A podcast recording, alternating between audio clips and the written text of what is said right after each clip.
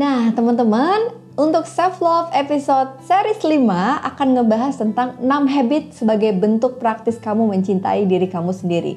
Berbaik hati sama orang lain gampang ya. Misal dengan kita memberikan orang lain atau teman kita, sahabat kita makanan enak. Tapi kita sendiri lupa. Setiap kita mau makan, kita pilih-pilih dulu nih wah kayaknya kalau nggak berbau micin atau yang harganya murah ini kayaknya nggak masuk perut nih. Tapi kalau kita traktir orang yang kita sayang, pasti kita pilih restoran yang mahal, fancy, makanannya sehat. Kenapa buat diri kita enggak?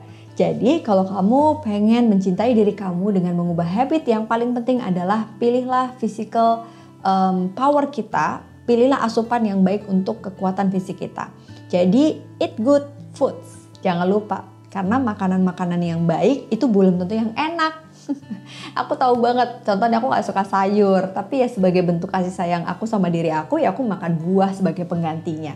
Artinya, pernah denger gak sih kalimat bahwa you are what you eat? Aku percaya banget nih, aku pernah makannya tuh kayak asal. Aku gak makan buah, aku gak makan sayur, makan kumicin semua. Dan habis itu aku uring-uringan selama beberapa waktu. Terus baru sadar, oh iya ya ternyata makananku asal banget nih. Tapi begitu aku coba praktekin makanannya itu mindful eating yang yang nggak harus yang mahal tapi dia mengandung gizi kemudian teratur lalu ada nutrisinya. Entah kenapa emosi mood aku tuh jadi lebih positif. Jadi jangan lupa teman-teman you are what you eat.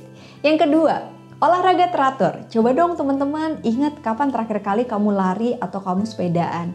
Wah ini di rumah aja kan banyak ya yang mulai jadi para penyepeda gitu ya. Tapi coba deh dibikin rutin, jangan cuma tren Olahraga teratur ini ternyata terbukti untuk meningkatkan mood positif kamu selama sehari.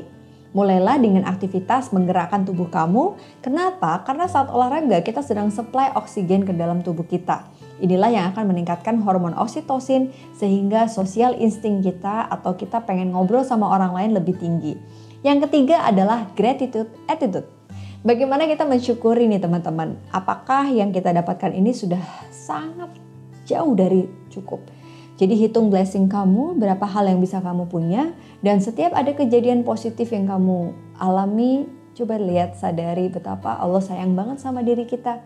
Tapi sebaliknya, ketika kita sedang dalam kondisi yang tidak baik-baik saja, itu mungkin cara Allah juga sayang dengan diri kita.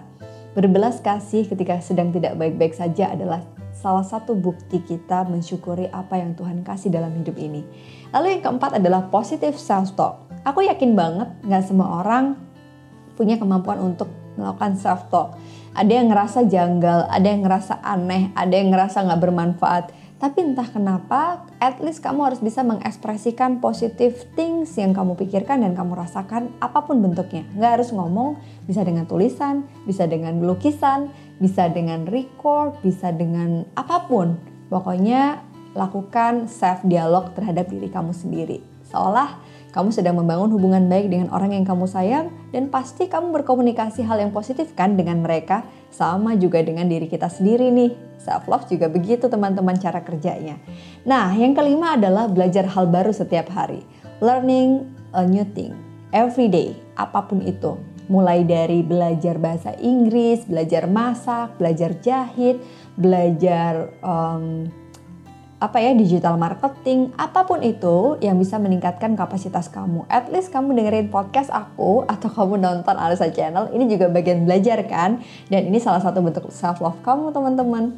Nah yang keenam adalah ini yang paling susah nih, apalagi buat kerjaan yang semuanya ada di handphone. Coba kebiasaan menarik yang aku juga lagi coba praktekin yaitu jauhkan diri kamu 30 60 menit sebelum tidur dan ternyata ini terbukti loh membuat tidur kita lebih nyenyak. Dan buat kamu yang punya kebiasaan scrolling-scrolling si mantan, stalking-stalking si doi, atau stalking orang yang kamu pengen lihat di Instagram, coba deh dikurangin dulu kebiasaan itu dengan melakukan hal-hal positif sebelum kamu tidur. Dan coba lihat buktinya, kira-kira setelah teman-teman menjalankan tips dari aku ini selama beberapa waktu ke depan, coba lihat bagaimana efek positif terhadap mood kamu. Apakah kamu lebih mencintai diri kamu dan mungkin nggak akan terukur ya, tapi bagaimana relasimu dengan sekitar. Kalau tambah baik artinya kamu berhasil mempraktekkan self love tips dari kami. Thank you dan Analisa Channel dan semoga 6 tips untuk habit hari ini bisa bermanfaat ya di series kelima. Sampai jumpa di series berikutnya. Bye, Assalamualaikum.